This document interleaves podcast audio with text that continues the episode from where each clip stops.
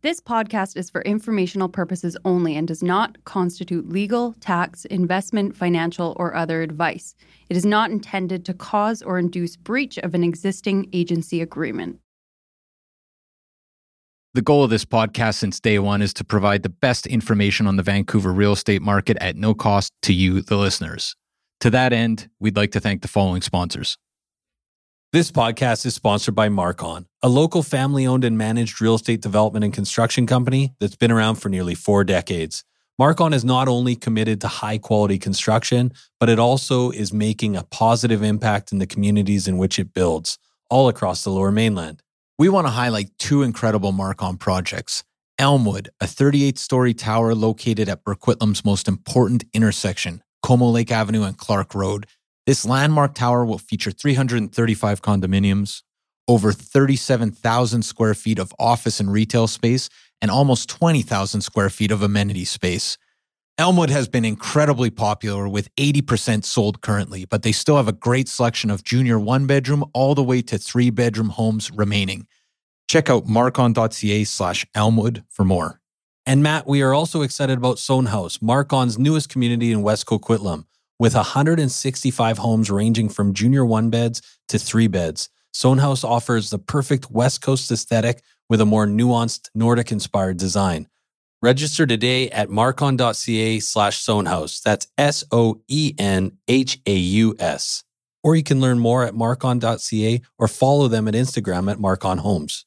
Marcon, building for life. Hello? Hello? Hello? This is the Vancouver Weather State Podcast.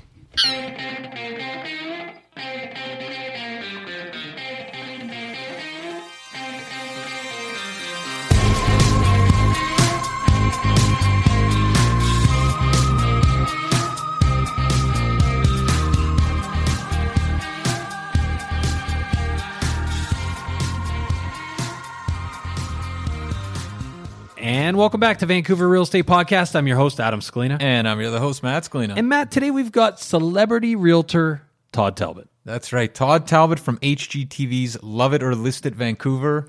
Everybody knows Todd. Everybody loves Todd. He's also been on the show twice. I think that's where he's gotten his most fame. Yeah, he's uh yeah, we we like to think of ourselves as a launching pad.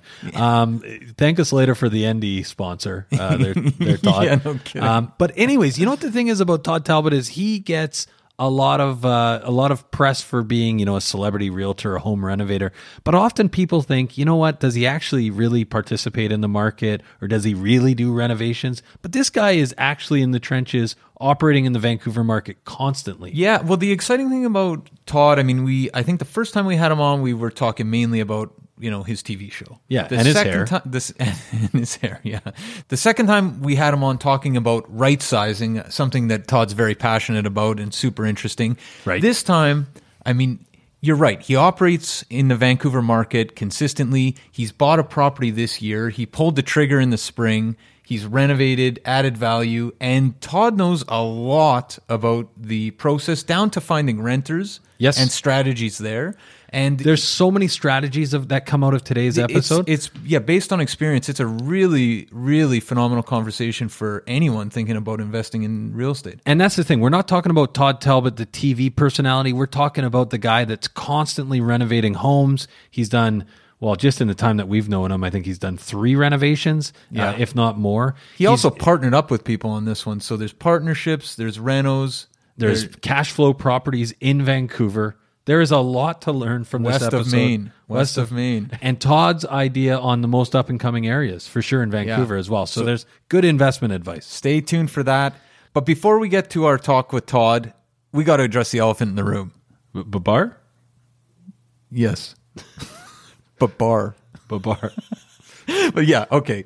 Probably not- probably I'm, not Babar. I'm Yeah. talking I'm talking about Vancouver Real Estate Live. right, right. This is the next iteration of the Vancouver Real Estate Podcast. We're super excited about it. It's a live event on YouTube starting Wednesday, October 9th. That's our inaugural episode. Starts at seven o'clock. It ends when uh, it's when the closing craft time. beer when the craft beer runs out. Yeah. When that Van- closing time song East- comes on. East Van Brewery has they start kicking us out. They got to get those Scalina brothers out. Yeah, But Raimi, Raimi from Raimi Films and the uh, Bento Box will start. I should say, I should say, the thing is, is we haven't even talked about. It. We're going to be filming live at the Bento Box, which is so exciting because you and I usually think of Bento Box as being, you know, what you eat out of for Japanese food, but Yeah. really, it's it's a it's more of a just a food storage container where we film. but it's going to be live from the Bento Box. Yes. Corey Wright of William Wright Commercial Real Estate's going to join us. And basically, the way we've conceived this first episode is first of all, it's great to have a couple beers with Corey. Yes. We're going to talk all things residential and commercial. But what we're really excited about is talking about something that should be influencing every real estate decision that is really overlooked right now. It's overlooked, and it's also we have a lot of people reach out, and it's kind of like thinking of the future, where real estate's going, where investments are going, where neighborhoods are going.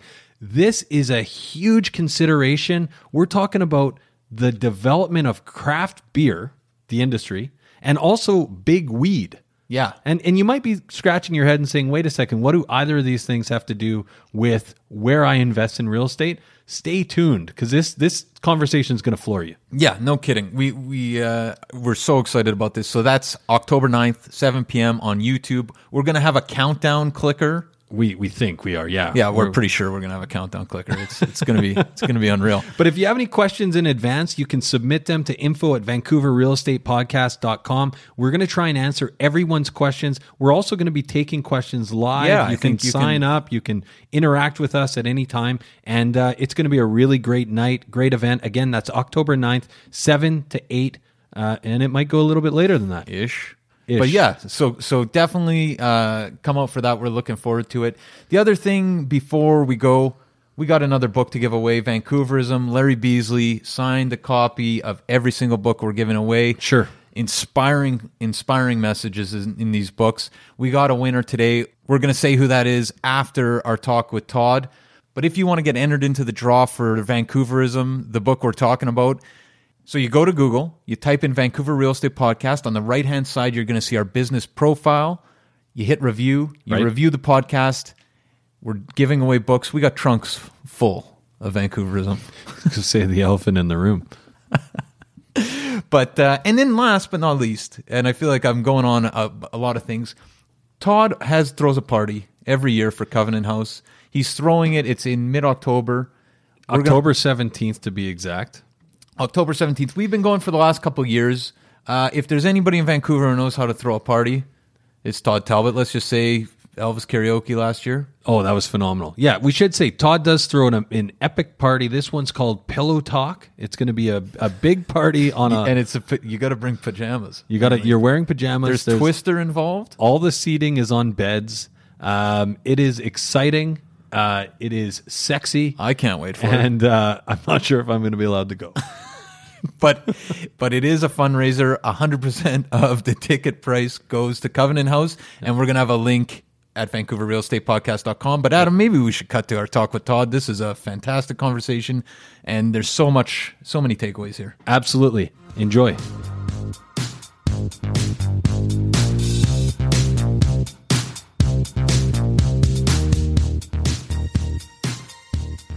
Well, we should. Well, it's good to have you back. Yeah, it is good to have you back, and we should say, like, just I, I mean, you're a fan favorite. Uh, you've you've had a show for many. How long have you been on TV? Since you were 14, by the sounds of things. Yeah, I mean, I started young. Um, I started when I was a teenager. Yeah, yeah, yeah. Not the current show. Yeah.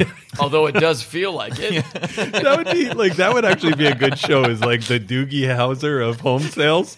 Like the he's 13 and he's a realtor. He's doing renovations, but he can't lift the hammer. Yeah. yeah. Speaking of Doogie Howser, Neil Patrick Harris. I mean, that Oh, guy. yeah. That guy has the ultimate career. You you know what's crazy is y- you've got a bit of a Neil not not so much on your show, but like you're a performer. You can sing, you Yeah. can dance. I've seen it. I- I yeah. saw some You know what? karaoke. Well, hold Oh. on. and it was Yeah. pretty good. The and Covenant it was, uh, House thing last year, wasn't that when Yeah, you like- and your Oh wife, yeah, yeah, uh, that's right. You could do show tunes though if you wanted to. I mean, I could do show tunes. In Yeah. fact, it looks like there may be a show in the future uh, coming up in, in the spring. Wow. go back on stage. Really? Yeah, In I- Vancouver? yeah, in Vancouver. Oh, I wanna And see that. I think I've got anxiety already. Like, it's been a while, and uh, Yeah. it's it's like being an athlete. You know, stepping back on the ice, you're scared and you're out of shape. So Yeah. it's going to take something to do it. But You did a lot of that though. Like there was a Christmas. Uh, I remember the last Christmas you did some Oh, almost. well, his, wa- your wife did for sure. She was. I saw No, her in the- a performance. There was like a Buble uh, esque. at Uh, Granville Island, I think. where, where does it go? White, White Christmas. Yeah, Yeah. yeah, yeah. yeah. oh, I that didn't was, know. That was great. I don't think I saw that. That Well, I didn't do it last. I didn't do it last Christmas, but I have done almost every Christmas production Yeah. known to man. Oh, Do you- okay. Do you even Instagram, bro? Yeah. um, Hi, my name's Todd. well, Todd, it, we that should- leads us to our first question, Todd. Can you tell us a little you bit about your name yourself? with two D's? can you can uh, can you honestly though? Uh, uh, most of our listeners are, are very familiar with you and your and your work. Uh, but can you tell us a little bit about yourself? Well, I, you know, I'm an actor by trade. Uh, that is kind of uh, the journey that I went on, and the whole real estate thing kind of came as a as a function of me. Well, actually, my parents charging me rent at home uh, when I moved back and I started working. Um, so I bought my first place in Kitsilano, and and um, and actually a book that my brother gave me about refinancing. It sounds like the world. He's an accountant. He's Yeah. a partner at PricewaterhouseCoopers. So you know he he thinks uh, that way, and um, we've all we always kind of talked about real estate, and and he gave me this book, uh, and I, I read it, and and the whole world of refinancing seemed to make sense to me. Um, so I started investing in real estate, and just got like super into it. I was just it became a, a hobby to start with, and then a passion, and one thing led to another, and next thing I knew, I found myself on a television show on HGTV, and um, but you know, there's there's the off-camera side of things, which um, I'm still very hands-on in my own portfolio, and that's what I love to do. I mean, at the moment that I'm not doing something, you know, in front of a camera or something like that, I have a tool belt on and and uh, and working. And you're licensed.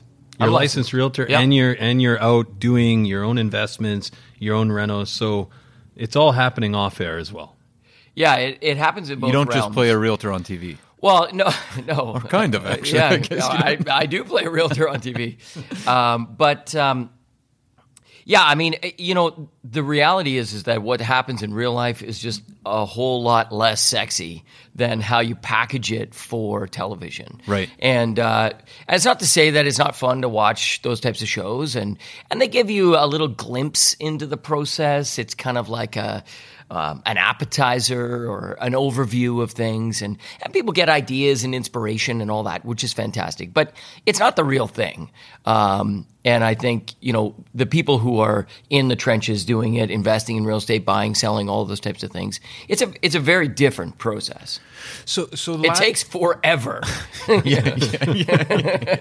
You don't wrap everything you don't up in crunch 20, it. yeah, 22 minutes. Crunch it into a forty-two minute, uh, one-hour um, segment.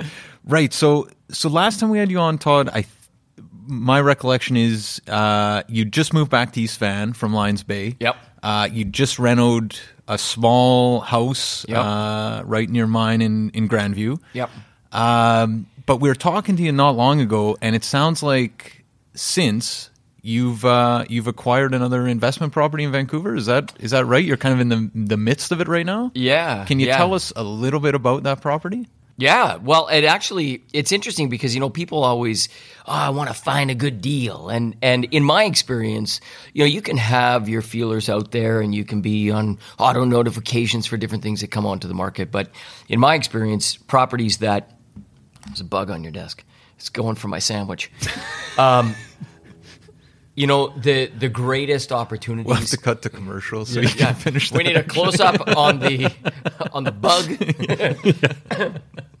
the greatest opportunities that present themselves are the ones that you know kind of land uh, out of nowhere, you know, out of a conversation. Um, and my wife, uh, we actually partnered uh, with uh, another couple um, who.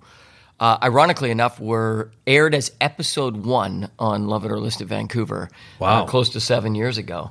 Um, so that was So you're still friends with like are you just friends with those, those people through the show or some some of them I stay connected to. Uh, most of them I don't. Yeah. Um, but our kids happen to go to school together, so we were reconnected through our kids in school. And um, anyways, so Rebecca, my wife, and Michelle were sitting down, and Michelle got an email about a house that was coming on the market, and uh, she kind of, you know. Uh, said to Rebecca, "Wow, we should buy this." And Rebecca was like, "Yeah, let's buy this." and then, and so we did, uh, and it turned out it was great. I mean, it's those kinds of things. Obviously, there's a few months of due diligence and lots of negotiations, and then you know, a big time period before we actually got possession, and then the renovation happened, and we cleaned up the whole place, and it's now rented out. Actually, a few days ago, uh, the second suite was rented out. So. And it cash flows. It cash flows. I mean, I've been looking for opportunities uh, in Vancouver, which is kind of where I know. I I believe in investing in in what I know and and where I feel comfortable. I think it's the safest route to go. Uh, that's not for everybody, obviously, but. Um, yeah, I mean the numbers seem to work. Uh, we kind of kept crunching them over and over and over again, and reverse engineering from what we felt we could get uh, rent wise what we need to put in renovation wise and obviously purchase price and all the carrying costs associated with that. And and uh, yeah it works. In fact it's uh, I I we're not quite there but I have a plan to make it cash flow even better So it's a single family house in the city of Vancouver.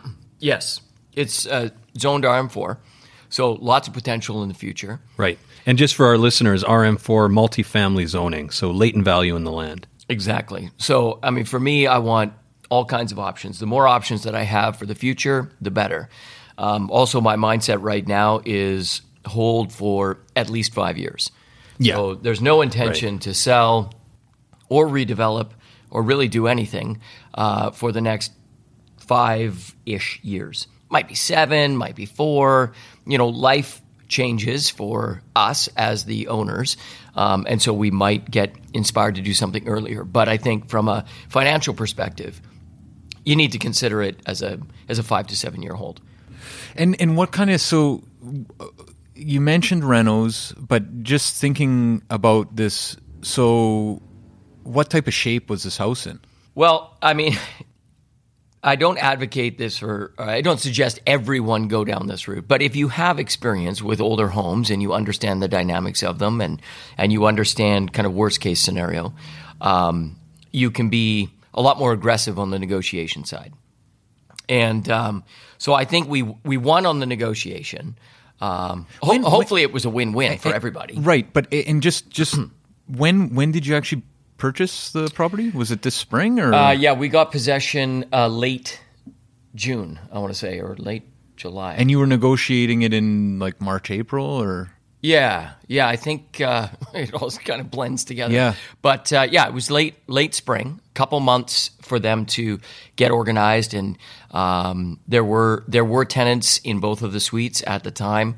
Uh, both were uh, kind of friends of the owners, so they were moving out. It was all you know. We didn't we didn't kick anybody out. It was all part Right. of the plan beforehand. Right. That was part of the thing that we needed. Uh, obviously, you don't want to come in and displace people and kick people out. Right. Um, but this was a situation that that happened to work out that way, and that was a deal breaker for us. You know, we would have walked away from the deal. yeah, I feel like that was almost kind of the bottom of this year too. It, so far, like I feel like we're picking up the last couple months, and uh, and the spring of this You year really been- fell flat. You would have been probably negotiating that deal if if things if the trend continues, you might have found the bottom there. I don't know how I end up doing this, and and I, I don't. I think that if you do it for long enough, like I've been doing this for over fifteen years, Yeah. um, you you you intrinsically get a sense of where things are at. You and you talk to people like just just talking to people all the time, Right. And just kind of like gleaning what where they're at, what are they feeling, and because the market is driven by so many different factors, but a lot of it is emotion. Totally. And uh, and as confidence grows, you can start to see it. The people who aren't investing or buying on a regular basis start to get more and more interested. And you know, when the the market is in full swing, everyone's doing it. Um, you know, it's kind of like buying stocks, which I am pathetic at. I can't get that right at all. Um, you know, when when everyone's buying it or everyone's talking about it, chances are, you know, you may have missed You the missed it. peak. um, but the location, I think, is critical as well. You know, we we strategically looked for something uh, that in an area that we felt was going to have the biggest swing. So potentially, you know, and and we don't know the answers to this. I mean, part of it is a guessing game. Yeah. Um, you know, we're we're actually not too far from where we are right now. Um, So are you in Mount Pleasant? So we're Can we're you live. see, we're live at the Bento Box, Right. Uh, and you guys are We're- we're- you're west of Main. Can you say west, that We're west of Main. Yeah. by Yeah. about one block? Can you say that? Which hundred block are you in? Um, These guys are good. Yeah. I- lie detector. They're gonna crack me. yeah. the best thing about being live at the Bento Box, though, is the fact that we're kind of in the epicenter of. We feel like where people are investing, where people are living, Yeah. operating. Uh, we've met you in this area for lunch, and we know you operate around here. Like Yeah, you spend a lot it. of time. Yep. Um, so yeah, we agree. So west of Main, that's exciting. West of Main, it's it's a great area. I think it's depressed more than anywhere, but not more than anywhere else. But it it came down. It did come down. like Yeah. everywhere else. Yeah. But I think the bounce back in this area is going to be stronger than some of the traditional areas that people have focused on in the past. So the west side of Vancouver, the deep west side, my opinion is that it's not going to bounce back in the same way that we will see pockets like the Main Street corridor, Fraser, some of those, Yeah. some of those areas in Vancouver. so you're taking west of Main over Kerrisdale. oh, wh- every day. Awesome. Interesting stuff. West of Main over Kits. Yeah, I mean, uh, listen, Kits is a great neighborhood. I used to live there. It's where I bought my first place. Um, I, I love it down there. I just think that it doesn't have a lot of capacity to grow right now, other than the SkyTrain, you know, going out to UBC, Broadway line. the Yeah. Broadway line. But other than that, I mean, Kitsilano is is an awesome spot. It's great geographically. It's problematic from a traffic perspective, and I don't like that. Yeah. I think it's hard to get in and out of. I find that as you get a little bit closer to Main Street and Cambie, there's a few more options in terms of how people can get around. Yeah. Right. And and Kits is just more established, so it's it's it's already done its thing. Mm-hmm. You know, it'll it'll do another thing down the road, but I think that's a longer longer horizon. So yeah, and it's funny. Like a lot of the people that would have five, 10, 15 years ago been looking deeper, uh, deep west side, say. Yep. Like I feel like everybody I'm talking to is looking are, is looking between Cambie that would have been looking in those areas is looking between Cambie and Main. Yeah. Like that's kind of the the pocket. It's the golden the golden pocket. yeah. Yeah. It's funny. I always think back. I don't to even know when- what that means. The golden pocket. Well, Rize, Trademark that. Rize Yeah. Alliance. Remember they they that was like part of their branding when they launched the Independent was that I think it was like the center of the city has shifted east.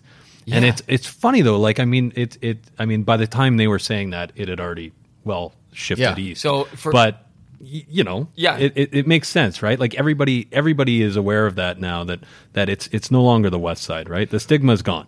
One hundred percent. I, I, you know, I've been talking about this for years, and and I started off talking about real estate to my community, which was the community of actors and theater people and television people in Vancouver, and and that's where it kind of grew from, and. Um, I've always believed, and I and I think it holds true now. Is you know go to any city and look where the artists are living. Now, you know, it's it's not great that they get displaced, but the artistic community creates a cool factor that other people want to be around, and then people with money want to be in that area. We've seen it time and time again Yeah. in Vancouver and, and any other major city. And so they move in, and all of a sudden you start to see that gentrification, that that money coming in, people renovating houses, um, cool coffee shops coming in, bars, restaurants, um, you know, different shops, all, all the kind of commercial side, which tends to be on the leading edge uh, of indicating where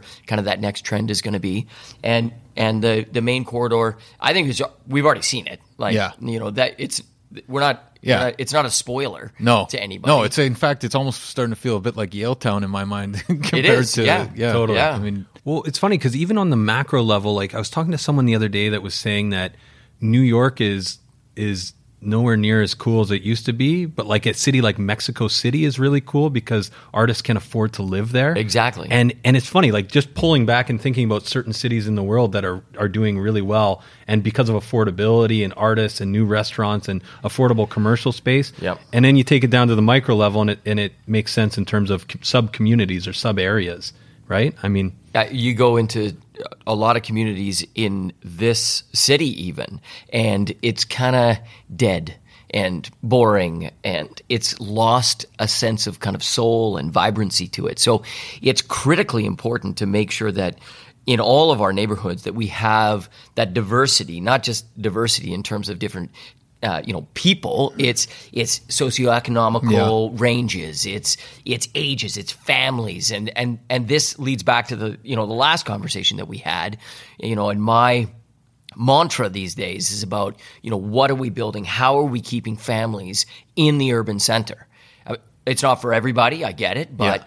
But a lot of people want to stay in in our urban environment and they don't feel like it's a viable option so we got we got to fix that problem or we got to continue to attack it this is going back to right sizing. If Yeah, I remember yeah, correctly. exactly. Yep. And and can you just talk just for people that didn't hear the last show? Sure. Can you kind of give us just a working definition of and, and right then sizing? and then we want to I want to get back to this in, the investment because I Yeah. feel like we got to the negotiation. Yeah, we'll the weave nuts off and bolts. then we'll come back. Yeah, I mean, like, but that's a that's the beautiful thing about real estate, right? Like, it's it's the nuts and bolts of things which you've got to have a handle on if you're going to play the game. Yeah. But you also have to understand what's going on, kind of big picture wise, because those are the things that ultimately determine where the market's going, where the viability of different investments are going to be. So, Right. um, the the theory behind right sizing is to readdress the space that we're living in.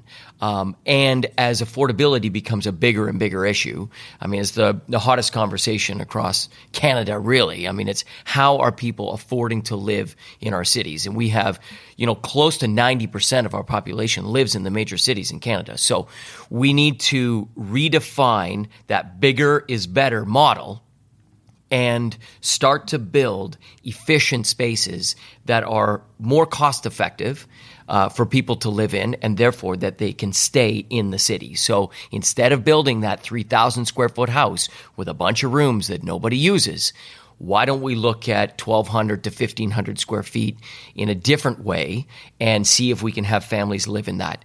And then the trickle down effect from that is is huge. Yeah. you know, starting financially, but also going from a community standpoint, um, you know, transportation, from a, um, a quality standpoint. We start building things better.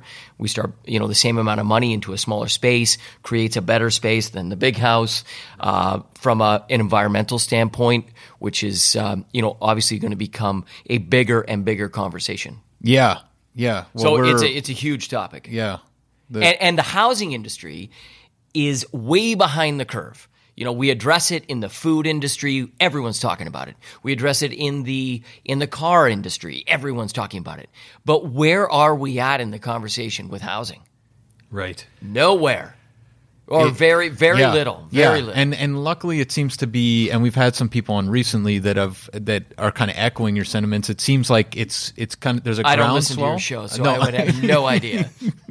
join the masses. Where am I and who are you guys?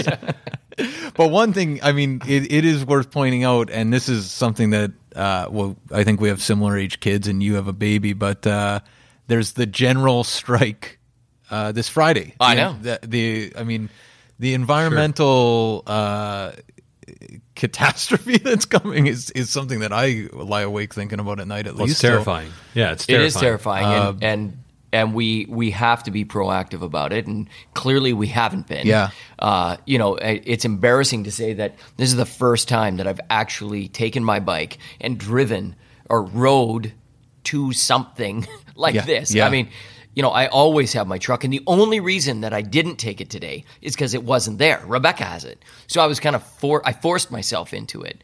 Um, You know, and I've been talking about starting biking for at least two years. Yeah, yeah.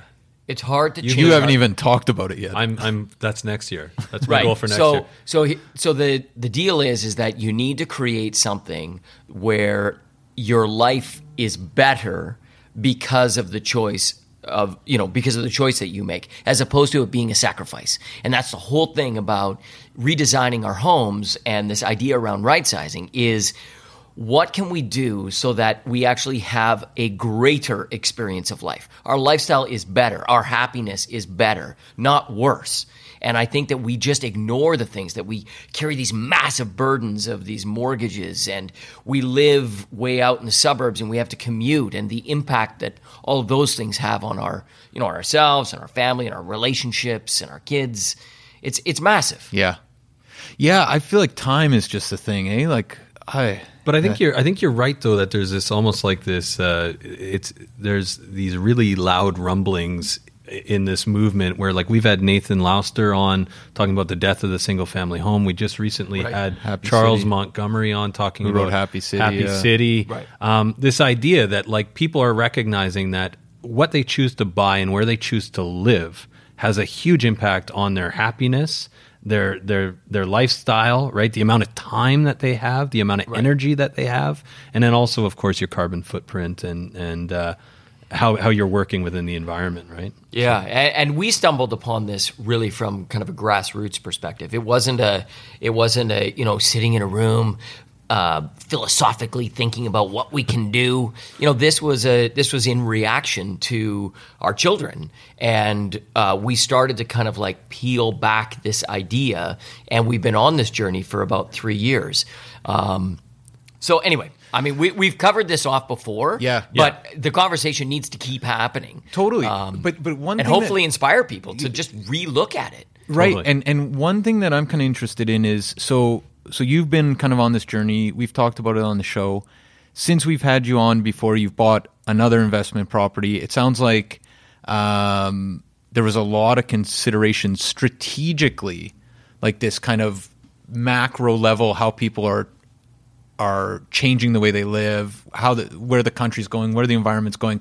Did that actually figure into your to why this property made sense? Absolutely. Yeah, from a location standpoint, you can walk to everything. You can ride your bike. The SkyTrain is nearby. You've got everything, all the amenities surround you. Um, so you know it's literally on the bike route. I'm giving away the street now, but uh, Waiting for well, that. there's a, There's there's going to be more, a pilgrimage. yeah, the three people watching this. Come on. uh, you know, from from that perspective, uh, the zoning I think is huge. They're in this little pocket. There's uh, five houses. One, two. I know three. exactly There- where it is. There's, there's four houses, 4 Mm-hmm. houses, I believe. So I think that there's um, an exciting opportunity Right. to get creative with a heritage home. Uh, or, you know these four heritage homes and potentially you know come up with something uh, progressive that we could develop. We wouldn't be the only ones doing it but you know that we could ultimately showcase that you know we might be able to riff off of the you know how we've been doing things in the past. So all of that plays into it. I also think that if you're a buy and hold real estate investor, which I am, um, long term, that you've got to think about where we're going. Uh, and it's you know I'm not in it to to make a quick buck. Um, you know this is this is legacy. You know this is retirement fund Yeah. and and my kids' inheritance. You know I'm I'm self employed, so I don't get a pension or Right. anything like that. In, in that same vein, can you talk a little bit about pulling the trigger in an uncertain market? Well, I think you have to believe in the future of Vancouver, um, and you know you can get distracted by all kinds of different elements that are scary for sure. Right. But for me, I believe in the basic fundamental of supply and demand. Are people going to want to live here uh, in the future? And are more and more people going to move here? And I think for a number of reasons, the answer is yes. Um, and in that case, we have a housing shortage. We've seen it, we're experiencing it. Um, you put something up for rent, you get inundated with people.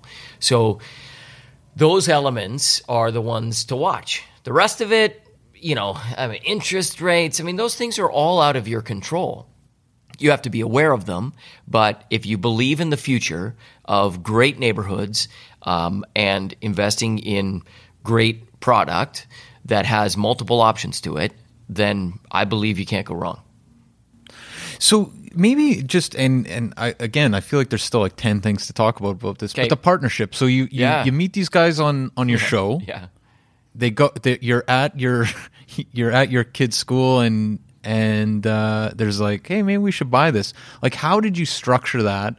Did you guys go to the lawyer? Like, what how, was there? We did, and I'll be honest with you. So we have a partnership agreement, which we have not signed. It's in our inboxes, and we just haven't dealt with it. Yeah. Um, it was something that we talked about. We, I, I think the most important thing, and and you know, full disclosure, I'm not I'm not a big partnership guy, so I haven't done a ton of these before. Really, this is the first one. Um, you know, I partnered with my dad and and you know some family, that kind of thing. But outside of that, um, I think like-minded philosophy and work ethic are the two elements that I was looking for, and um, trust. You know, do you trust these people? Um, you know, we we have a relationship with them kind of through our kids. We would let the, you know our kids go over and play. You know, like eh, sure. tho- those types Yeah. of elements. Uh, we also kept everything very professional. Um, everything is documented. Um, you know, financially we tried to keep an equity in in um, people's contribution to the process. You know, how much sweat equity are we putting into it?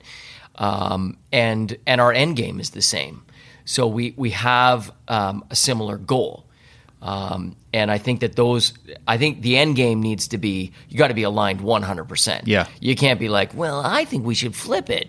And no, I think we should, you know, you need to hash that out at the beginning and make sure that the the game that you're going to play with this piece of property, you know, we're we're all we all agree to the rules, Right. Um, you know, I, I don't know what what might change in the future, but it's been I think it's been successful. You might have to ask them. I think it's been successful uh, thus They're on. far. They're on next week. right? Yeah, yeah. Todd is the worst. Uh, you know, but I'll, I'll, I'll tell you. Todd's, Todd's partners. Here, here's the thing full disclosure as well. Like, um, I phoned them yesterday when we had this conversation about having this conversation. Right. Sure. I phoned them and I said, hey, listen, are you cool if I talk about this? And they're like, absolutely. But it's those tight, it's that level of communication. Everything, every, you know, a group text, every decision, you know, is great. And, I- and I will say that on the positive side, I, I've steered away from it because um, I didn't want to carve the numbers up, and I wanted to be the sole decision maker. Yeah. Um, and I felt very passionate about that. What I will say, having gone through it, oh my goodness, it is so great. I, I loved this partnership thus far. Number one, you don't have to make all the decisions. You don't have to do all the work. You get to carve it up, and um, it's awesome. And and you know, working in a bubble by yourself is tricky. You know, it's you you you sometimes don't come up with the best the best solutions. Right. And Yeah. and the the myth that people buy into is that there is a right and wrong way to do things in the world of real estate well in life in general but if we're looking at houses renovations for example there is no right and wrong way i mean there's a right and wrong way to wire and you know plumbing and stuff like that but when it comes to creative decision making there's no right answer. So it does take a team, and sometimes someone has a better idea than you have, or you can riff off of it and you can figure out something. And, and we did a lot of talking. Clearly, I like to talk, but I think that that you know that process, you know, drills down Yeah. into hopefully as good a decision as you can possibly make. And there's a lot of money on the line. Well, this is it. And I mean, you were actually talking about it at the beginning of the conversation, but this idea of how much real estate involves just constantly talking to people. Yeah. And and working out ideas and hearing other people's perspectives about the market, the area, how they would approach a certain investment or a certain property. And I mean, I think that's important. And I, I always we've had a ton of developers and investors, and a lot of it is is a lot of the deals that they find are just through communicating or Yeah. just talking to people on a regular basis. I found a, a house through talking to a woman at the coffee shop or whatever. She knew her neighbor was selling. Like it's that kind of uh, level of of communication that it often takes, right? Absolutely. And then if you have that in your team as like a soundboard, it's uh, it's invaluable. and you know success more and more i realize is is a function of the people that you surround yourself with um, and and having a team i used to think a team was like oh you gotta have a great realtor and a mortgage broker and okay like if if you're doing this and you don't know that you need that It's the first step. yeah, I mean, maybe you need to change gears. For example, I'm I'm licensed. I did not negotiate this deal. I felt very strongly that I did not want Yeah. to negotiate this deal. Uh, you know, not just from a liability standpoint, but also because we're in partnership. Yeah. and we, I wanted, I didn't want my agenda to overpower anyone else's. Yeah, and you know what I'll say, just from And by the way, I always use a realtor. Yeah, well, one of the biggest mistakes I think I've made uh, is when I bought my house, I negotiated it myself, and I offered to do it for half my commission. yeah, but I just no, there's no, I'm just a control freak, and I also like the full commission. But eh, what happened, I found, was there's that one layer of sep. There's a degree of separation that is so useful in a negotiation that is an obvious point, but uh, I, I was literally like sitting at the. I ended up in the the kitchen of somebody's house, Yeah. negotiating on the fly, where you know in a pretty high pressure situation. Where in hindsight, And you're emotionally invested. To- totally. And and I I wanted to be like, where's the where I need somebody in in in between me and them right now. Yeah. Um, That's why and the other actors realtor. have agents too. Yeah. Right. I mean, how? Y- y- I, I, it's a rare person who can actually manage that process Yeah. and be, um, you know, not get emotionally tied up in the situation. Right. And it's emotional. Yeah. I, like for people to to say that they get involved in this and then they, you know, oh, I can, I, I'm not going to get swayed. No, you need to be emotionally invested in this in order to pull the trigger. Right. That's why you need that person or multiple people to filter information Yeah. for you so that you can use them as a sounding board. But so that's a given. Yeah. If you're going to invest and renovate, you got to have a team of people around you that you trust. So your plumber, your electrician, some sort of contractor, a roofing person, you know, drainage, uh, flooring, painter, uh, like everything. You need to have that Rolodex of people that you can call and that they will show up and that you trust not only their work but the price that they're going to charge you. Um, and so many people get involved in this and they're they're lost. And even if you've been doing it for years, those people come and go. You've got to try new people. Those people are away, unavailable. I mean, it it's not for the faint of heart. Right. It is not. It's it's not an easy journey No. No. at all. Well, and and maybe we can talk a little bit about um, that renovation process, but but more from so there's four people involved. Can you talk a little bit about, I guess, how you made the choices you did for the amount of money you put into it, the types of renovations you did, uh, and and thinking about the end result, both of tenants wanting to be there, tenants being happy there, tenants wanting to stay there, but also it's going to make money in the end because obviously at the end of the day it's an investment. Can you talk about that process a little bit? So we started off with a uh, an even split agreement, so 50-50. We're going to contribute time, energy, and money as evenly as possible. Um, obviously, the money part is an easier formula to get right Sure. because you know that that's a that's a uh, a tangible thing, whereas time and effort are different, and and everyone brings different skill sets, and and uh, we've we both have young kids, so we got to manage that time. So while someone might be taking the kids to a summer program and someone else is renovating, both of those are contributing to the process. Um, I think communication we've touched on was was a huge deal. So any decision.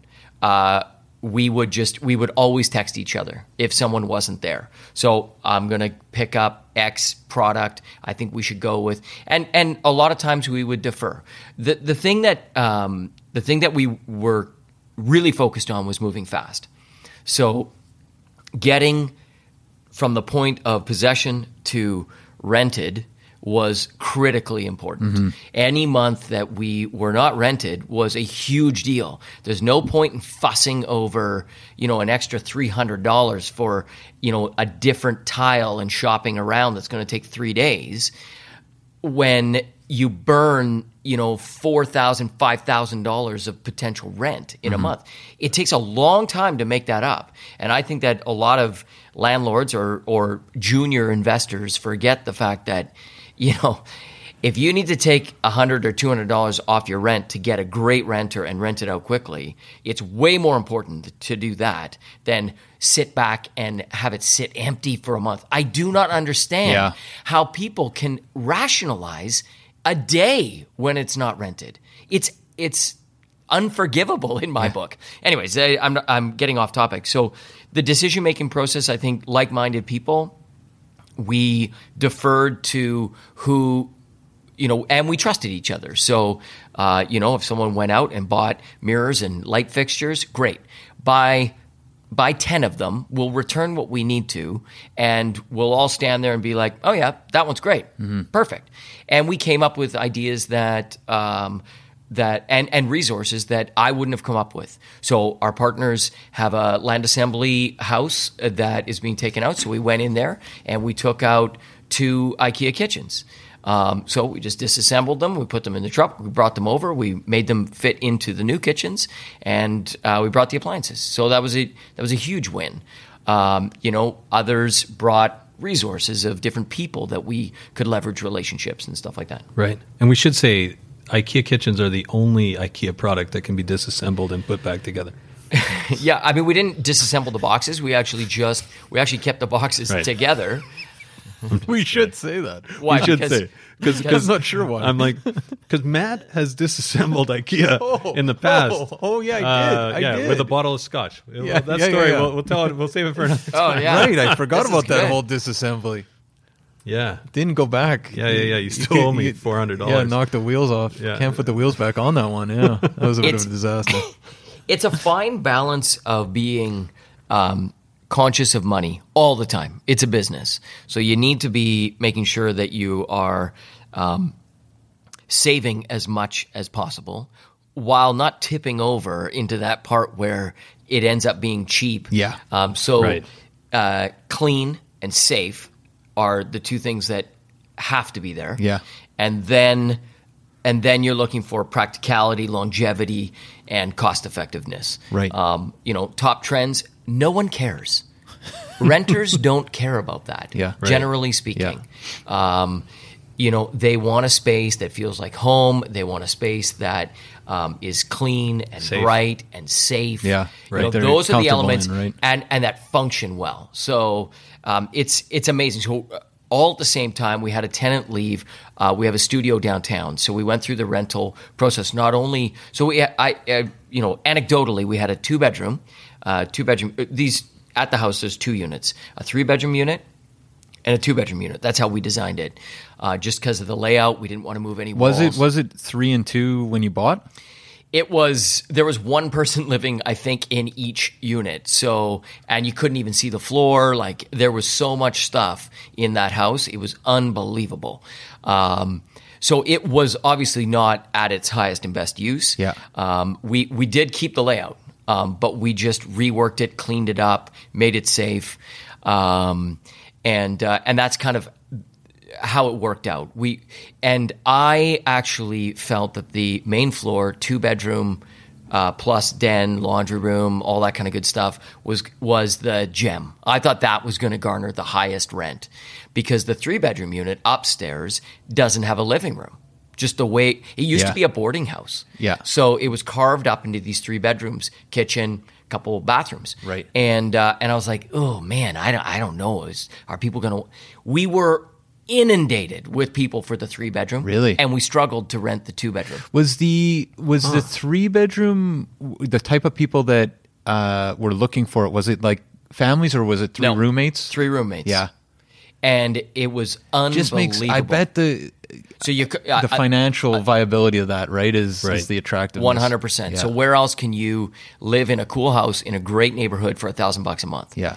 You know that that's essentially what they're doing. Yeah. Um, you know, a, a couple things that we like to do is include utilities and internet. Just make it easy for people. Yeah. Uh, not only on the negotiation side, we haven't really even talked about the negotiation, but you know, keeping it easy for the seller if you're the buyer, making it as easy for them as possible, um, understanding their motivations, and then making it easy and comfortable for the tenants as well uh, is is great. You know, people don't like to leave easy. Yeah. Um, and and those little perks, the little things make the difference to people. It's not the big things.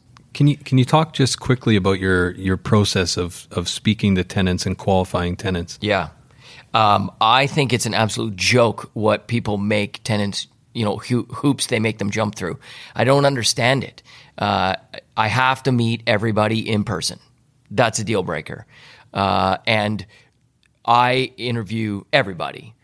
Like that's this you cannot get a feel for who someone is without talking to them and getting to know them a little bit.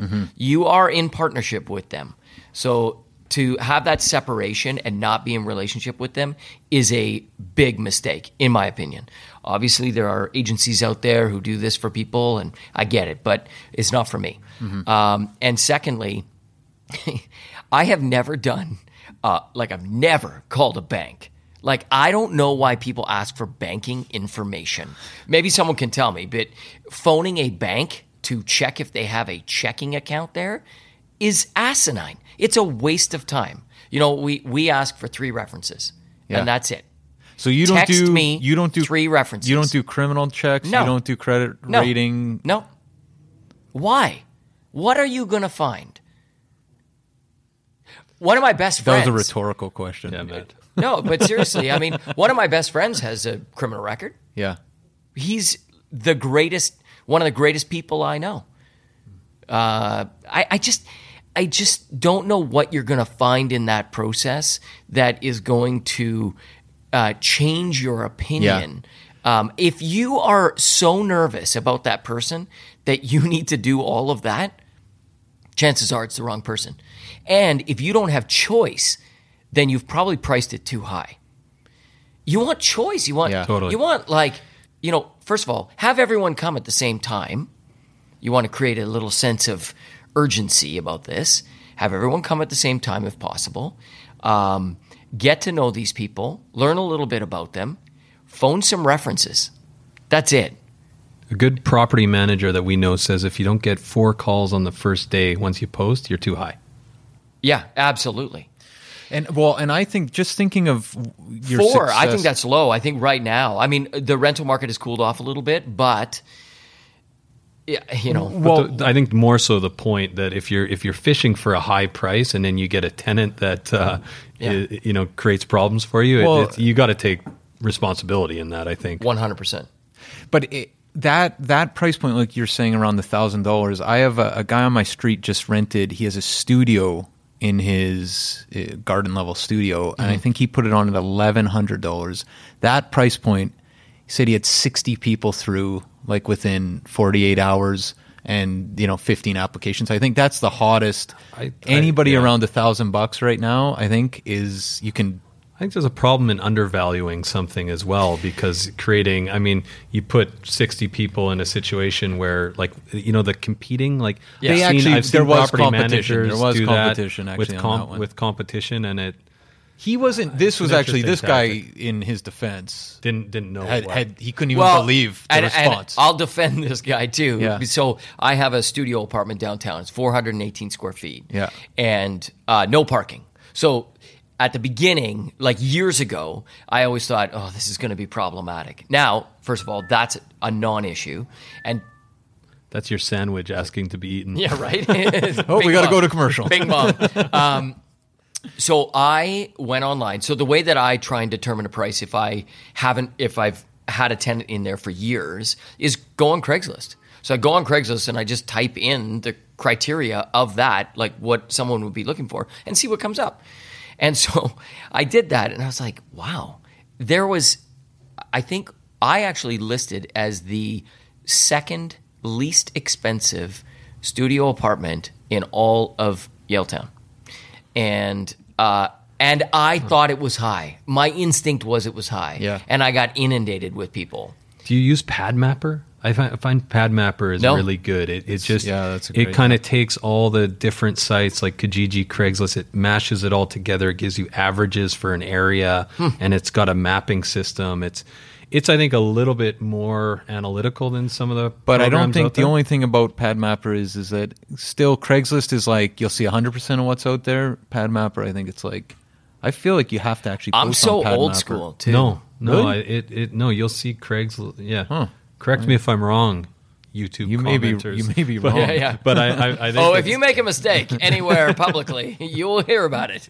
Yeah. Um, which is why I don't hear things. I mean, but I'm old school. Like I'm old school when it comes to interviewing people to be tenants. I'm old school when it comes to the renovation process. Yeah. Um, the other, just getting back to kind of that partnership and renovation side of things, um, is always be there, and it's hard. I get it, but um, you know, I don't have any sub trade work on any property that I have without me being there. Ninety nine point nine percent of the time. Really? Wow. Yeah. Wait. Hang on a second here. So so you'll spend like I'm just I'm trying to understand because Yep. you're a busy guy. Yep. Um, how do you how do you beat like because I'm I'm just thinking of like you've done extensive renovations like open up the walls all the electrical plumbing basically rebuilds. Yep. And you're there consistently, Yep, or are you just 100%. checking in daily, or are you on site? I'm on site. And you're are you are you on the tools with them, or are you just Uh, hanging around? I used to be on the tools all the time. Yeah. And oh no, I'm I'm never hanging around. See, the beautiful thing about real estate for me, the way that I do it is that if I have a day that someone else isn't paying me, I'll hire myself. Yeah. And um, I would rather have that flexibility where I can pay myself to do something um, and control the process and be there at the same time. I mean, it's a win-win. I don't. I don't. I mean, there's a lot of people out there who don't want to get their hands dirty. Right. But if you're going to invest in and and renovate, so to try to make a property more valuable, or to take something that is less functional and make it more functional, highest and best use. If that's your game, then you need to get your hands dirty. So give us an example of something you're doing on site. Well, like you're maybe painting or you're Well, cleaning. I'll, I'll give you. you're I'll give you a moving. really specific example. So we um, tied into uh, the existing um, drain for the washer and dryer, and it didn't get tested. And there's a bit of a backstory there. So we hired a plumber that we didn't know because my plumber was out of the country. And not to throw him under the bus, but they didn't test that drain. Are you going to name names? No. um, they didn't test the drain, but before the tenants moved in, we hooked up the washing machine, and while we were working on another project, we turned it on. We ran the cycle, Yeah. and we saw some water, so we turned it off. Tried a couple of things. Next thing we knew, the water was spraying out of the drain pipe all in the spin cycle, and there's a lot of pressure that comes out of that Yeah. washing machine. There's water everywhere. Now we're two days before the tenants move in, and we have a flood. So we're cl- madly cleaning up. Now we've got to troubleshoot this before they move in. We didn't quite make it. We we got their washing machine working the day after they moved in. So it was a little sacrifice. Again, be in communication with the people, no surprises, tell them, tell them everything. Yeah. So my plumber came to fix the problem. Now we're troubleshooting together. Um, he's obviously more experienced than I am, but I've been doing this for a long time and I understand how things work. Okay, there's again multiple ways to solve the problem. We cut. So while he is going to get a, uh, some material that might address the problem, we're going to get a couple of different things. I open up the access panel, which I've bought. So now we can see in for later on. And going down into the basement and opening up the floor so that we can tie in and cut the cast so that we can take out the clogged part. We've already tried to snake it the day before, so that's not possible. So while he's doing, now he's billing out at whatever he is, you know, plumber 80 bucks an hour, 90 bucks an hour, whatever it is, somewhere between 60 and 150 probably. Um, I'm actually keeping the process moving quickly. It's all about moving fast. I'm obsessed with that. So if I can get in there and open up that the floor uh, with my sawzall while he's getting parts, why am I going to sit around? That's it doesn't make any Right. sense to me. Um, the other thing is is that I'm controlling the decision making process as we're going along. So we can do it A or B. I choose A. Great. We're going to do that based on the information that I have. Yeah. That way I'm fully responsible for anything that goes wrong, but also I can keep that process moving fast. And any contractor will have multiple options as they're moving through a job. And I guarantee you, if you walk in, you will be upset with the choices that they've made. Not because they're wrong, they're just not the choices that you would have made. Mm-hmm. Yeah, exactly. Yeah, it's it's usually a, And a- how do you describe, like a painter? How do you describe what needs to be touched up for that final pass through? You mm-hmm. can't. You're going to stick green tape everywhere. They didn't see a piece of green tape. Like, it doesn't matter how diligent you are about making notes, talking it through, walking it through. You know, you walk through with a drywaller, you know, the guy that you walk through the project with, remember, he's not the drywaller. He's going to send a crew. He might show up and say, hey, this needs to be done here. Now it's two degrees of separation. Then he's left alone. Gonna be a problem. So what about when you trust people and you've been working with them for years? My plumber, I've been working with him for years and I'm right beside him. And and I'm not holding his hand. I'm not trying to like micromanage. Right. Yeah. um, I, I defer to his expertise. But while he's doing that, I can do something else that needs to be done. And if a decision needs to be made, then I can make it right then. So there's there's the value of just being in the trenches with him and and communicating constantly. I don't So that- know why people invest in houses if they don't love houses and they don't understand how they work. Right. You need to understand that how a home runs. Right. Uh, Right. wh- you know, where's the water shut off? Do you know that? You know, like So I guess the the flip side of that would be somebody if they're trying to scale, like if they're building multiple homes, then And they- that's my They can't be there, and that's. but I, I, I hear what you're saying, and I mean I there are we- other formulas to do this. yeah The way that I do it um, has been successful for me. Right. and um, I don't scale partially because I like to control, but I also love the process. Yeah. I never started to get into real estate because I wanted it to be a business. I still don't. Mm-hmm. I just love I love renovations. I love houses. I love the discussion. You know what we've never heard on the show in the three or four years? Somebody say, I love houses, which is kind of actually just a it's that's funny. an incredible but an incredible thing to say. Like, who gets into this business if you don't love houses? No, but I mean, think it- that it's I totally true. No, it makes I sense. Yeah. And it's frustrating. Like people don't understand that the renovation process or or the investing process is a lot of time and effort and sweat and blood and I slice my finger. You know, like there's Sure. you know, it's it's it's a tough job. It's not. I I said it before. You're probably going to edit out the first one, but it's not for the faint of heart. Right. You, you, it's it's a high stakes game. Well, we're going to keep both of those. But what what Wait, wait, wait. I got one more question about this renovation. Well, I, the only thing I was going to say, just quickly before you get to your question, is I, I think that's the thing. It's like you talk to people that are really into cars, like like oh, women and men Oh, yeah. that are really into cars. Yeah. It, I think if you're really a real estate fanatic, you're almost that way about houses, right? like or condos. It's like you're like Yeah. You want Yes. it. Like I know the houses in the city that I'm like, man, I love that house. You know, like Totally. and it's it's because I'm and when we're walking the neighborhoods, we're looking at the houses the way that I'm sure a car guy looks at like a, a Porsche or whatever, right? Yeah. and and drools on about it or whatever. We're doing that with houses. And they don't drool about it because of the paint color. Sure. You know, they're interested in the dynamics that make that car yeah.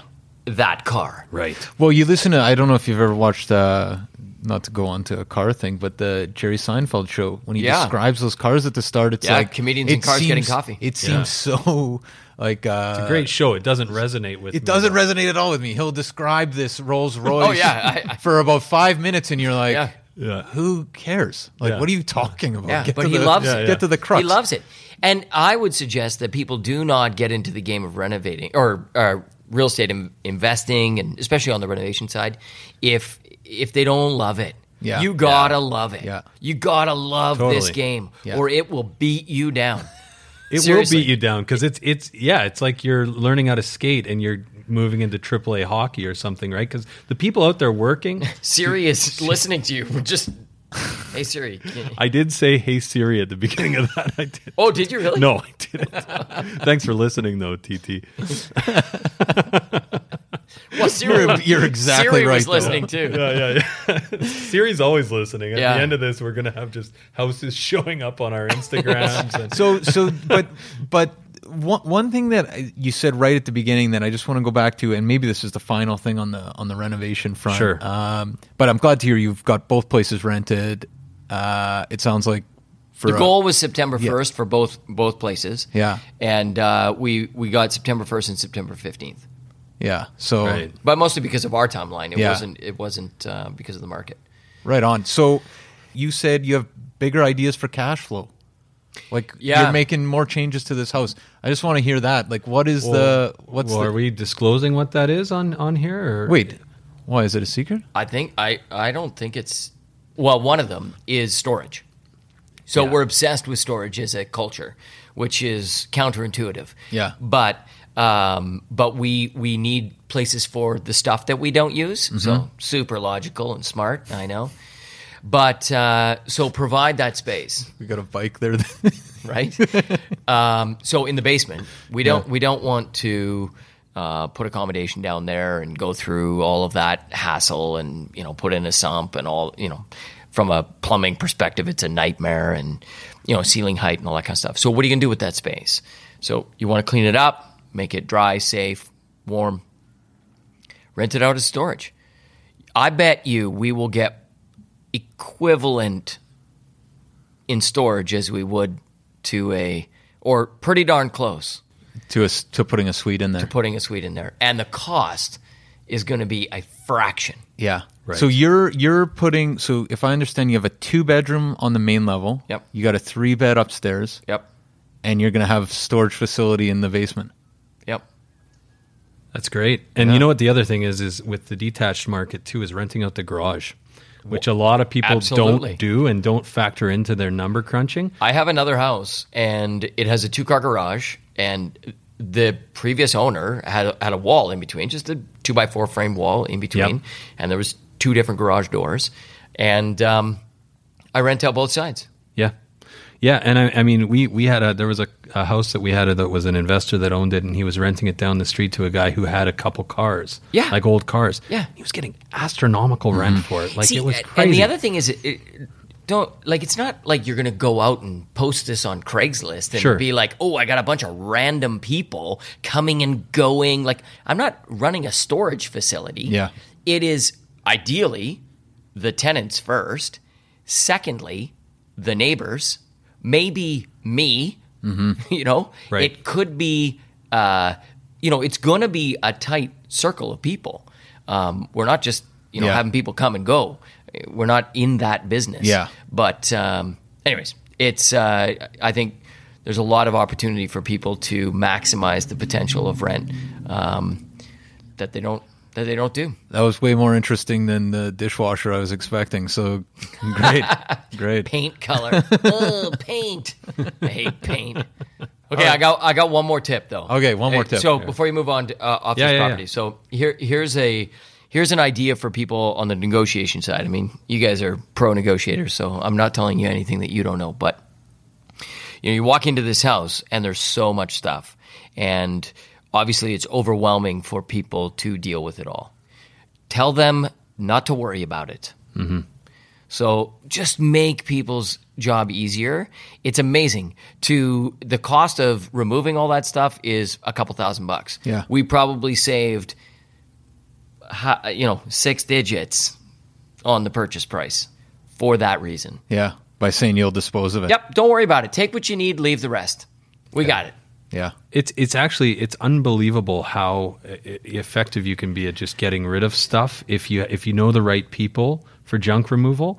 And it, it's crazy too because I mean you, you think about it like just even so not only on the perspective of they don't want to be they, they don't want to pay for it being removed but it's it's the hassle that people build it takes it takes going through this once you know once where you have a bad experience where it's like a few days of your life and maybe you make a lot of money in your career or whatever where you left money on the table for people to be like i don't want to deal with that anymore right you know and uh, uh, i get it so take like you have the people why not leverage that you know Yeah. Or Google them and you can. yeah, well, sure. someone and, and, and and there's certain companies out there that, that charge you an arm and a leg, but those aren't the companies you want to use. We for got a junk guy. removal. Yeah, get in touch. we do have a guy. We have a fantastic guy, so get in touch for that. So Um, before we before we go, you of course have a Covenant House fundraiser you do. Uh, Every I know it's coming up. Uh, I've already bought my new pajamas for the for the party. But One have the- you bought your tickets? We're- we're doing That's that today. That's the most important thing. Oh, we're, we're doing Yeah. that today. Pajamas first. Pajamas. I just wanted to make sure I had the right pajamas. But yeah, the Good. tickets are coming. Good. But yeah, can you talk a little bit about that? And and we we got some stuff in the work. It sounds like we're trying to put something together. So about kind of those issues. Anyway, continue. Yeah, I mean, I've been involved um, trying to support Covenant House uh, for five years now. This is be the fifth annual fundraiser, and it all leads up to the uh, executive sleepout, which is a campaign that happens uh, at all Covenant houses around North America on the same night, and we sleep out for one night um, just to bring attention and awareness and raise money for an organization that helps kids get off the street, essentially. And I mean, we could we could talk all day about. Um, how those kids end up in that position, but being able to contribute in a small way uh, to help, you know, um, homeless youth in Vancouver and across the country is um, it's awesome. When you hear their stories, it it breaks your heart, and uh, but when you hear the um, the success stories when when people go through the program and come out on the other side and and they you know change their life around. Um, it it's the least we can do. So um, I decided to raise the money uh, my portion of it is to throw a party. And you guys have been It's a great party. yeah we, we we change it up every year. Yeah. it's a heck of a lot of work putting on this party. I bet, I bet. and uh, and the biggest part for me is selling the tickets. Um, and so if anyone's listening who wants to come you can go to my Instagram page. Um, I don't know if you guys throw something up. We'll we'll, What- we'll put it out there too. Yeah. Yeah, Yeah. absolutely. And I should say, last time, last party, we saw a wet T-shirt contest starring Charles Belash. oh yeah, Remember that? Oh right. remember yeah, when yeah, Charles I got- totally forgot. Yeah. I turns totally out, forgot. turns out he's he's in pretty good shape. Actually, yeah, you, you'd be surprised. Yeah. or maybe not. I don't know. Maybe but not. he is in No, good I think shape. I think he's known as being in pretty good shape. We we had a great night. It's Should we been a- analyze this? yeah, I'm changing. get a photo. I'm getting you back on topic here. Uh, it's going to be on October 17th in the evening. it's a gonna- pajama party this year. Right. It's a high-end pajama party. It's being hosted at CF Interiors, which is a furniture store with lots of beds. We're having a Twister tournament. Uh, we've got live music. Um, Where are you this- going with this? uh, exactly. See, now I've got your interest. Uh, we've got incredible sponsors. So we get everything sponsored so that 100% of your ticket price goes to Covenant House and you get a tax receipt for the full amount. and it's it's it's So I- seriously the best. Yeah, the you food can- is great. The drinks Oh, are yeah, great. The yeah. company's great. There's there's literally no reason why you don't want to be going the, to this the- party. Exactly. the most fun you can have with your pajamas on. Exactly. That's the and, tag. And hopefully, well, yeah. Why don't we leave it at that? Yeah. exactly. Marketing. Yeah. Uh, and can we finish with the five wire here? Quick? yeah, I Can think you you've done it around for that? before, but let's do it again. Okay. Favorite neighborhood in Vancouver? Main Street. Favorite bar or restaurant? Ah, man, I suck at this. Uh, every time I, I stall on this Oh, one. wait for the next one. Ah, crap. Um, bar or restaurant? Bar, bar, bar, bar, bar. really, anything. I think you said. I think you said that sushi restaurant on commercial. I'm blanking on the name Oh yeah, last time. Yeah, Britannia sushi. yeah, yeah, Britannia yeah. sushi. A- Anywhere that serves fat tug. Yeah, yeah. Uh, Had a few fat tugs last night, which is why I'm not as articulate as I'd like to be. That stuff kicks your ass. One book that you would recommend to anyone listening. I, I actually rarely read, but uh, I have Audible. So if I'm driving, I'll, I'll listen. Um, ask me the next question. I would, What's one piece of advice you'd give your 18 year old self? They just keep getting easier. Um, buy more property. Good. yeah, earlier. It's time is the is the big function. Uh, last question for you, Todd, and then we'll circle back to your favorite book. What is something that you've bought in the last year for under five hundred dollars? I think last time it was your coffee mug, if I remember correctly. Oh yeah, You're yeah. portable. Last, last, uh, in the last year for under five hundred dollars, it's changed your life, Uh, and you're not using your coffee mug, by the way. I know. I've fallen off the wagon, but I rode my bike, so you know it's it's carbon Can- offsetting. cancel. Yeah. You know what? To be honest with you, my my jacket. I, I love this jacket. It's it. It's a good look. It's an It's- indulgence. Uh, Patagonia, the puffy jacket. I actually bought my first one for the sleep out because I was like, I need a down jacket to sleep on the street, and uh, um, I love this thing. Nice. I would wear it all year good long. good if I could. product. Good product, uh, Patagonia. And you know, you, you go there, and when you buy a jacket from them, they don't put it in a bag.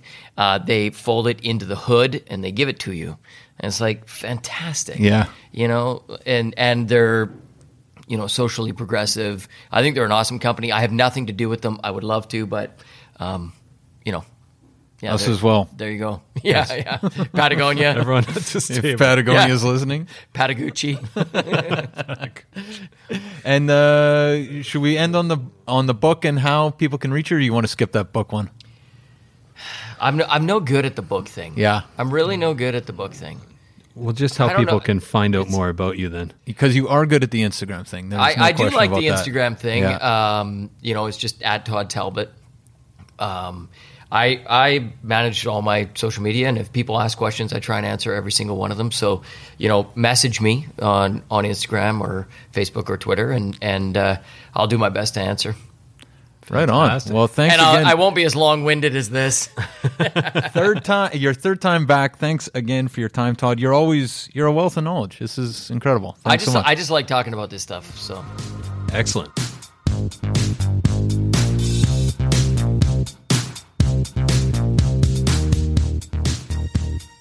So there you have it, folks. Our talk with Todd Talbot, celebrity realtor from Love It or List It Vancouver. Man, Todd is, I got to say, he's an energetic guy. He's an intelligent guy. He definitely knows his stuff and uh, not, not too hard on the eyes.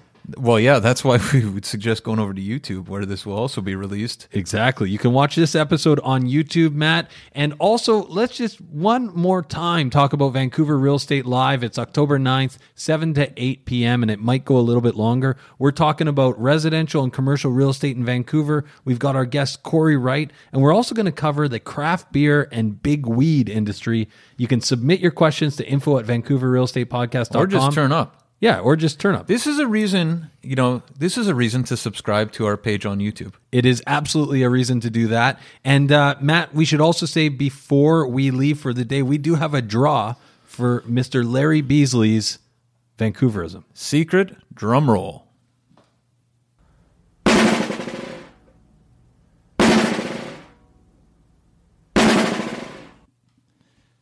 And the winner is Secret.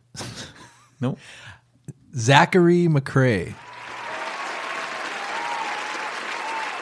Zachary McCrae. Congratulations, Zach. Uh, what does Zach say? Oh, wait a second. How well do you know Zach? Are we, We're now little- we're on I'm a little familiar, Mr. McCrae. Congratulations, sir, Yeah. Mr. McCrae. Sir Zachary. Uh, he writes, Great podcast, great guests, and a diverse range of stories and experiences. I listen every week. Whoa, Secret. Practicing the baritone? We're going to have to start calling you Deep Secret. That's uh keep it to yourself, eh? Um anyways, what else do we got for today? It's uh oh, the Covenant House uh event is also coming up. Pillow, Pillow Talk. Talk, uh, Pillow 7 Talk. p.m. at 7 p.m. at CF Interiors. This is Todd Talbot's annual fundraiser. I got to say, there's lots of beds, there's lots of pajamas, and there's lots of Twister. It reminds me of how I pictured university, and it never really came to came to be. exactly. Somebody else's university. Yeah, exactly. All the movies. Yeah, but uh, but yeah, so all the proceeds for Todd's party go to Covenant House. This is uh, beyond a good cause. So definitely check that out. It will be on our website, vancouverrealestatepodcast.com. Sure. You know what? While you're there, you should check out our other resources like private client services. Matt, if you're not using PCS, you are standing still while the rest of us power walk by. You get sold prices, days on market. You basically get realtor level information at your fingertips. It's free, it's available on our site. It is the best resource for looking for real estate in Vancouver. We've tried them all, there's nothing that will even compare. That is absolutely right. If you're not using PCS to search Vancouver real estate, you're doing it wrong. We also have the live wire. We're sending out deals of the month. There's no reason not to get on those lists or go over to a Vancouver Real Estate Podcast on YouTube. I'm telling you, that page is getting exciting. No kidding. A video every Thursday. We've got a new video there. You can check it out. There's going to be our actually, we've got this episode with Todd Talbot is being released today. So head over and check that out. We're also got the live event coming up on October 9th, and we're going to have a lot more live events after that. So we are over at YouTube. So come check us out. Absolutely. And if you want to talk real estate or anything else, give me a call at any time, 778 847 2854 or matt at vancouverrealestatepodcast.com. Or you can try me at 778 866 4574 or Adam at vancouverrealestatepodcast.com. We also got that deep secret. Info at vancouverrealestatepodcast.com. Now, there's a secret we want to keep under wraps. Have a good week, guys. Take care. 2000 Faces for Radio. Subscribe today.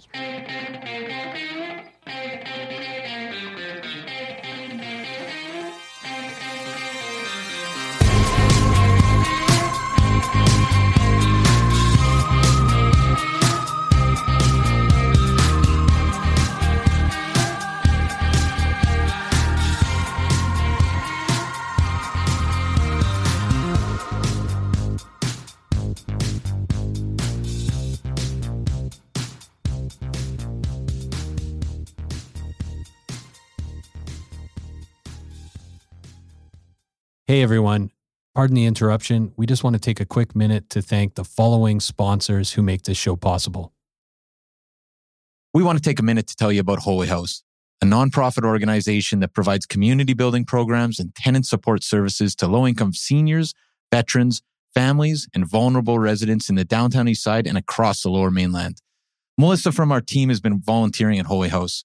Melissa, what's been your experience? Honestly, it's been so fulfilling just to spend a few hours a week in the community and watch how the staff really transforms these vulnerable communities from the inside out, starting with just small things, right? Playing games, drinking coffee, having some simple conversations that you wouldn't necessarily think are super fulfilling. And you come out just feeling like you've really made an impact and connected with the community. And you've been to multiple buildings, but you're playing games, drinking coffee, Yeah, you know, serving food sometimes, and you made some friends along the and way. I've made some friends along the way. It's really helped me be more present, actually, in those moments of just, you know, realizing how simple life can be to make an impact, right? Fantastic. And if you want to learn more, you can definitely check out Jenny Conkin, co-founder of Holy House, who is a past guest fan favorite on the show, or head over to holyhouse.ca where you can donate or volunteer. And they're looking for both donations and they definitely like volunteers. That's holyhouse.ca. Vancouver needs your help. Be part of the solution. We are also sponsored by Oakwyn Realty. This is our real estate brokerage, best brokerage in the city, hands down. If you are in the industry, a new agent, an aspiring agent, somebody just looking to make a change, new culture, new energy, new resources, head over to oakwyn.com slash join, type in VRP 2020. That's oakwyn.com slash join, type in VRP 2020. Not only do you get to meet Michael Morgan and the gang, the big wigs over at Oakwyn, you get a huge incentive for first going to oakwyn.com slash join, typing in VRP 2020.